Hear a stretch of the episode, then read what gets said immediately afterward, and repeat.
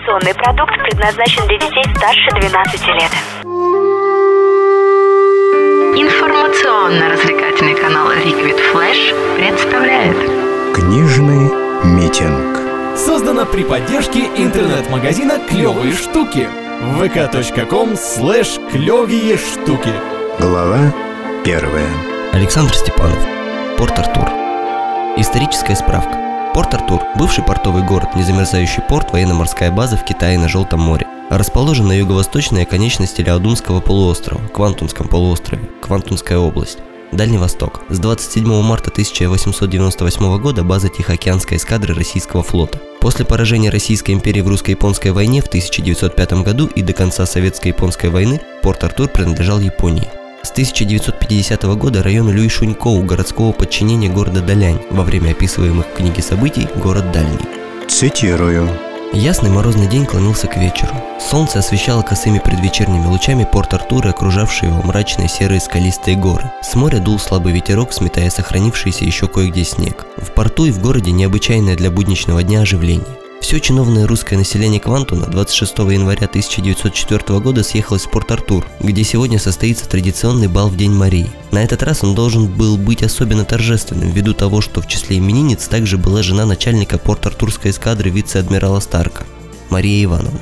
С полудня поздравители длинной чередой потянулись к дому адмирала, а вечером там же должен был состояться бал. Всем хотелось хотя бы одним глазком взглянуть на празднично одетую публику, на блестящих моряков и военных, принарядившихся штатских, сам наместник царя на Дальнем Востоке, адмирал Алексеев, обещал со своим блистательным штабом посетить этот бал. Ввиду тревожного времени уже с 7 часов вечера к адмиральскому дому стали съезжаться и сходиться многочисленные гости. Первыми появились мичманы и лейтенанты, и сухопутные офицеры со своими дамами. Затем прибыли капитаны всех рангов и полковники в залитых золотом мундирах, с тяжелыми густыми палетами на плечах. Они и их жены составили почетную свиту около адмиральской четы, приветливо встречавшей гостей. Ты читал эту книгу? Об авторе. Александр Николаевич Степанов родился в 1882 году в славном городе Одессе. Мнение о точной дате его рождения расходится. Всезнающая Википедия, однозначно называя второе число, разрывается между февралем и сентябрем. По хорошей традиции большинства авторов, описанных в митингах первого сезона, Александр появился в семье военного, офицера-артиллериста. В период с 901 по 903 года учился в Полоцком кадетском корпусе, это территория современной Беларуси. Затем семья Степановых переехала на другой конец Российской империи, на Дальний Восток, в город Порт-Артур. Когда началась русско-японская война, Александру Николаевичу было всего 12 лет. Его отец, Николай Иванович Степанов, командовал береговой батареей электрического утеса, а затем Суворовской мартирной батареей на полуострове Тигрово. Всю войну будущий писатель провел в Артуре, помогал отцу, возил воду на батарее, работал связным. Был контужен и чуть не лишился ног, но был спасен молодым врачом Сергеем Романовичем Миротворцевым, восходящим светилом российской и советской медицины. Эта история, как и многое происходящее в осажденном городе крепости, нашла отражение в книге. После капитуляции крепости 2 января 1905 года попал в плен в Нагасаки, откуда впоследствии был переведен вместе с ранеными в Одессу к матери. В 1913 году закончил Санкт-Петербургский технологический институт и вскоре был призван в армию. Прошел всю Первую мировую войну, затем воевал в составе Красной армии, участвовал в кровавой бойне Кронштадтского мятежа в 21 году, где провалился под лед Финского залива, тяжело заболел и был эвакуирован в Краснодар на лечение. Там он прожил до 1942 года. Работал инженером, преподавал в учебных заведениях. В 1932 году заболел бруцеллезом. Болезнь надолго приковала автора к постели. Вынужденное бездействие и заставило Александра Николаевича заняться переносом событий, очевидцем которых он был в детстве, на бумагу. В 1940 году первая книга романа «Порт-Артур» была опубликована в Краснодаре. Затем переезд в Москву, писательский творческий труд. Умер Александр Николаевич 30 октября 1965 года. Похоронен на Новодевичьем кладбище в Москве. А вот еще... Цитата. Никогда Российская империя не была так далека от войны со страной восходящего солнца, как сегодня, уверял Томлинсон, высокий, рыжий, краснолицый мужчина лет 40. Мы, англичане, никогда не допустим до этого. Война принесет огромные убытки нам, мирным предпринимателям. В качестве союзника Англия всегда сумеет обуздать японскую военщину, если она только вздумает рискнуть на такую авантюру, как война с Россией. Япония слишком бедна, чтобы вести большую войну, и никто ей не даст денег на такое проблематичное предприятие, как единоборство с русским колоссом, вторил англичанину Смит. Плансон недоверчиво поглядывал на своих собеседников. Мнения их далеко не совпадали с действием английского правительства, которое всего полтора года как заключило военный союз с Японией, направленный в основном против России и Китая. Совсем недавно в печати промелькнуло сообщение о предоставлении Америкой крупного займа Японской империи. Как дипломат, Плансон понимал, что союз и заем имеют общую цель – усилить военную мощь Японии и обеспечить ей тыл на случай войны. Плансону было только неясно, когда именно предполагает Япония начать военные действия против России – сейчас или через год, два. Сегодняшний отъезд японцев из Артура, конечно, был тревожным признаком, но в то же время было известно, что японский консул в Артуре сегодня обедал генерала Стесселя, побывал у наместника и адмирала Старка и всех заверил в полном миролюбии Японии и набрал много поручений в Нагасаки, обязуясь в недельный срок все покупки доставить в Артур. В газетах промелькнуло сообщение, что японский объединенный флот вышел в море по неизвестному направлению, заметил Плансон. Это не больше, чем обычные в японском флоте зимние маневры, отозвался Смит. Ни о чем другом сейчас не может быть и речи, подхватил Томлинсон. Несколько успокоенный Плансон отошел к другим гостям. «Как вы думаете, мистер Смит, рискнут японцы начать спектакль в ближайшие дни?» – справился Томлинсон. «Получившие деньги надо делать то, на что они даны. Японский консул заверил меня, что флот Микада находится в полной боевой готовности».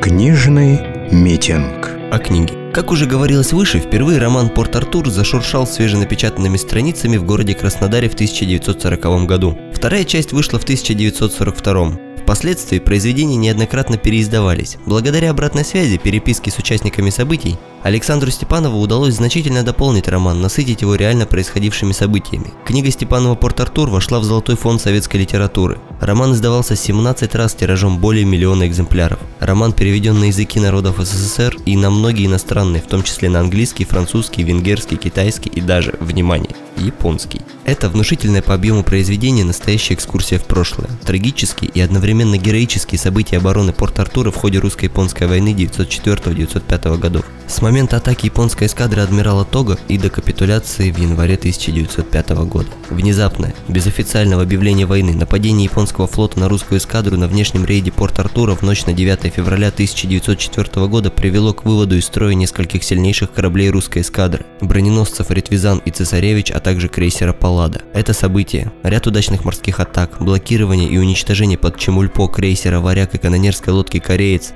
подрыв на мини флагманского броненосца Петропавловск в итоге обеспечила беспрепятственную высадку японских войск на Квантунский полуостров. Армия Микада перерезала железнодорожное сообщение Порт-Артура с Россией. Осада города была начата японскими войсками уже к началу августа 1904 года. На фоне событий исторического масштаба в книге кипит жизнь людей, обычных участников русско-японской войны. В отдельной линии выделены судьбы прапорщика-инженера Звонарева, поручика-артиллериста Борейка, генералов Белого, Стесселя, Кондратенко, Никитина, морских офицеров, гражданских. Взаимоотношения этих людей сплетаются в причудливое кружево. В романе Александр Степанов достаточно контрастно показал трусость и предательство отдельных представителей высшего командования крепости и отменную военную выучку, расчетливый ум и любовь к родине генералов и адмиралов, которые заслуженно и с честью носят свои палеты. Каждая строка батальных сцен восхваляет мужество, героизм, самоотдачу честных офицеров и простых солдат. Стоит заметить, что это первый в мире вооруженный конфликт, где повсеместно применялись дальнобойная артиллерия, броненосцы и миноносцы, которые уже через несколько лет станут называть линкорами и эсминцами. И тут в произведении нашла отражение феноменальная смекалка русского человека. Оборудование крепости буквально в процессе боев модернизируется, оборачиваясь серьезными потерями для японской армии. Вы скажете, что Степанов, как советский человек и коммунист, не мог не очернить генералов имперского режима, не мог не выставить все именно в таком свете. Едва ли. Поручик Борейко, артиллерист береговой батареи электрического утеса, ответил бы на это примерно так. Трус, предатель и сволочь при любой власти остается трусом, предателем и сволочью. Цитирую. Я атакую концевые легкие крейсера японцев Чиода и Такачиха и постараюсь, отогнав их, прорваться в море. Обстреляйте эти корабли усиленным огнем, приказал он Степанову. Сообщите по семафору корейцу, чтобы он не отставал от нас и по мере возможности поддерживал огонь своими 8-дюймовыми пушками. Обратился он к Червинскому, исполнявшему при нем обязанности флаг офицера. Есть, вытянулись офицеры и поспешили исполнить приказ своего командира. Наводить в переднюю мачту японского судна Чиода, что стояло рядом с нами в порту, объяснил Лишенко комендорам распоряжение, полученное от Степанова. И комендоры, забыв обо всем, припали к окулярам оптического прицела, старательно наводя свою пушку на указанную цель. «Готов!» – в один голос доложили Сайкин и Бондаренко своему командиру. «Пли!» – зычным голосом скомандовал Лишенко. Два огневых смерча вырвались из дул орудий, и снаряды, урча и завывая в воздухе, понеслись в сторону японцев. Лишенко вскинул бинокль. Столб черного дыма на корме и всплеск воды рядом с бортом показали, что цель попала под накрытие. «Пли!» – скомандовал тотчас же Мичман, и пушки опять окутались легким светло-зеленым, остро пахнущим эфиром облаком бездымного пороха. Варяг загремел из всех своих орудий, ведя огонь по японской эскадре с правого борта. Вскоре в крейсер один за другим попало несколько снарядов.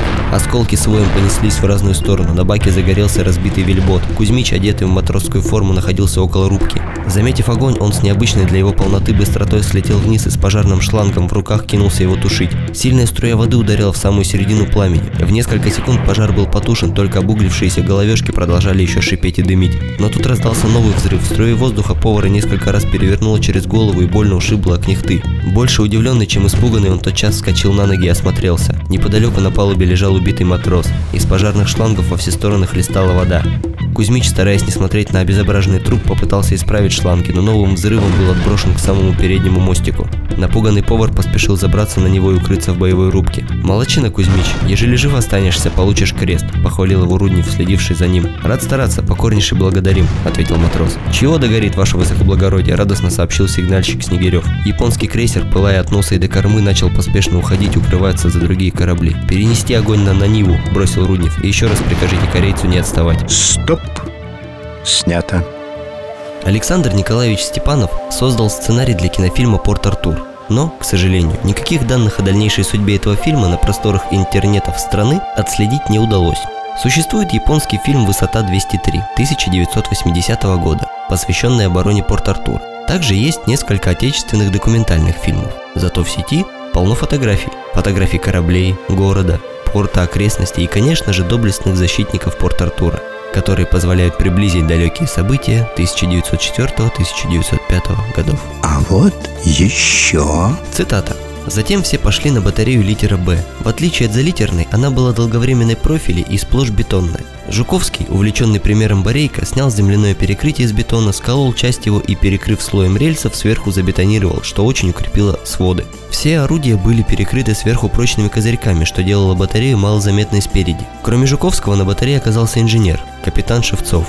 Я, ваше превосходительство, все время ломаю себе голову над вопросами маскировки батареи и укреплений. Свеженасыпанные валы весьма сильно демаскируют укрепления, поэтому я в виде опыта хочу их после трамбования полить жидкой охрой, она как раз подойдет под фон местности. Затем надо наши форты и батареи связать не воздушным телефонным проводом, а подземным. У моряков есть медный кабель для гальванических мин, думаю его использовать для этой цели. Изобретайте, изобретайте, Алексей Владимирович, поощрил Кондратенко. Если весь гарнизон крепости от солдат до генерала начнет думать, как ее лучше укрепить, то, несомненно, сделают ее неприступной. Одна голова хороша, две лучше, а тысяча и совсем прекрасно.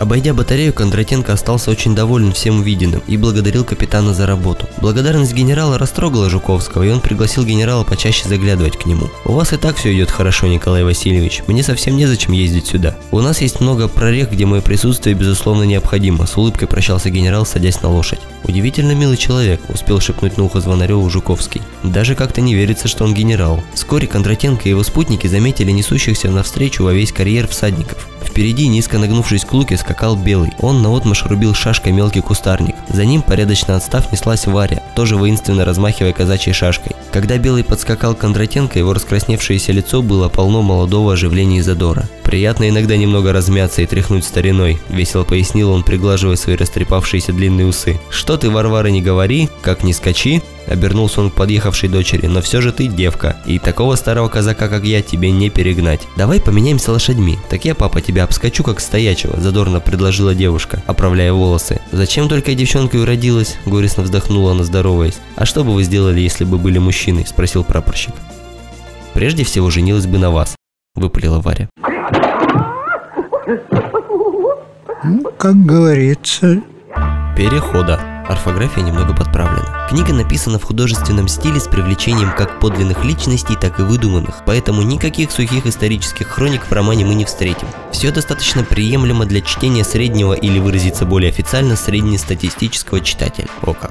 Такие произведения следовало бы вводить в школах, хотя бы для внеклассного чтения. Все-таки они повышают уровень патриотизма у россиян, а этого как раз очень сегодня не хватает. Читайте исторические книги, подобные роману Александра Степанова «Порт-Артур», ведь без корней ни одно существо жить не может.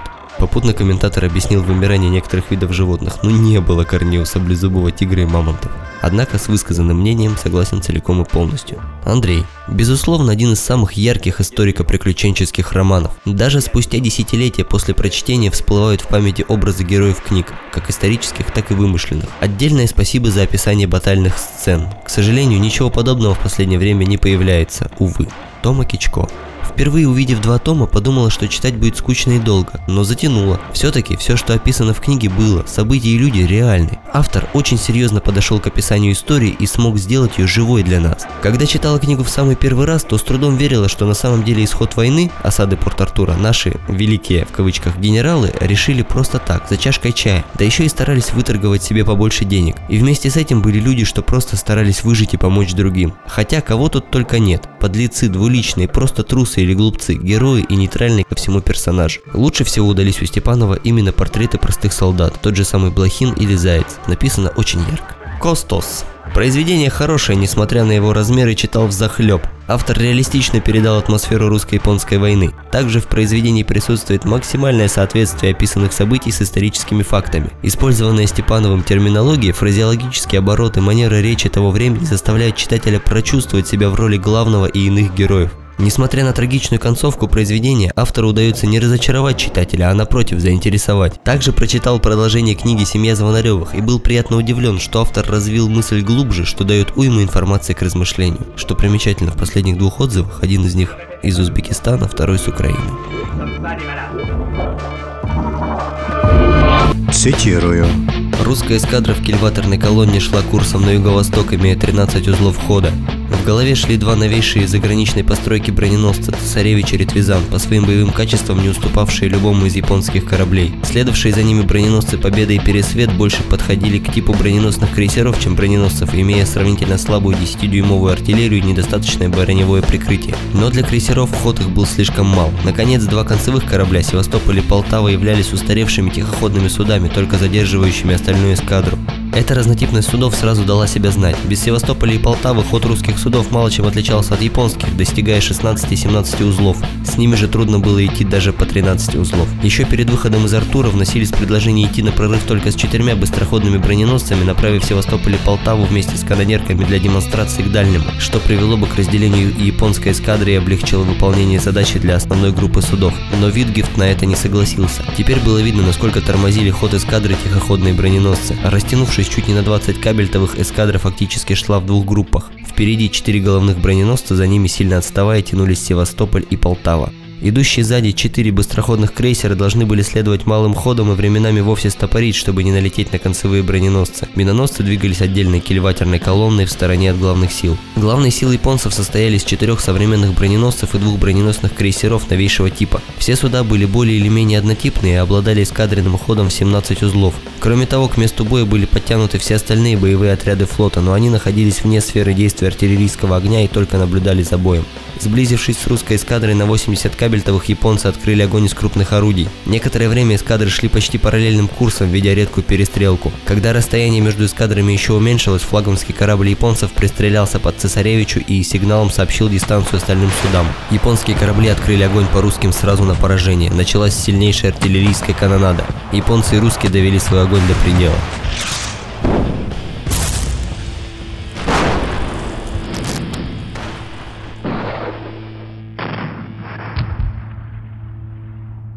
Кому как?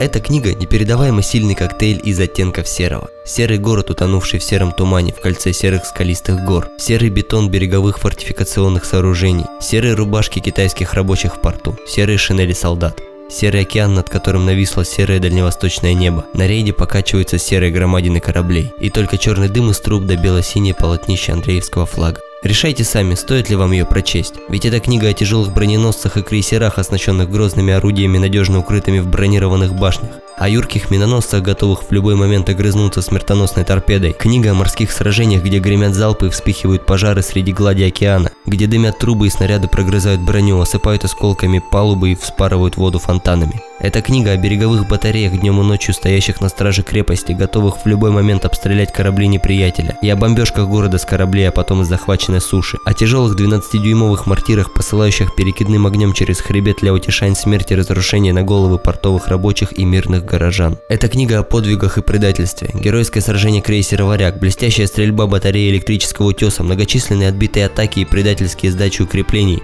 приведшие к постепенной капитуляции, которая произошла скорее в голове коменданта, чем в действительности. Могли победить могли отбиться. Невзирая на гибель талантливых полководцев, невзирая на потери, японской армии тоже отнюдь недешево дались шаги по Артурской земле. Это книга о людях. Адмирал Степан Осипович Макаров, генерал Роман Исидорович Кондратенко, генерал Василий Федорович Белый, моряки и офицеры, солдаты и матросы, врачи и медсестры. Их жизнь в пожаре войны, героизм, любовь к родине, горечь предательства высшего командования, взаимоотношения, дружба, любовь и смерть, которая всегда недалеко. Это часть нашей истории, преподнесенная нам так, что мы можем сами стать очевидцами героической обороны Порт-Артура 110 лет назад. Надеюсь, что когда-нибудь судьба занесет меня в китайский город Далянь, и я обязательно схожу на батарею электрического утеса, чтобы положить цветы на лафет орудия, которое стоит теперь просто как памятник среди пожелтевшего бетона укреплений, чтобы выразить свое уважение героям той, практически забытой, войны.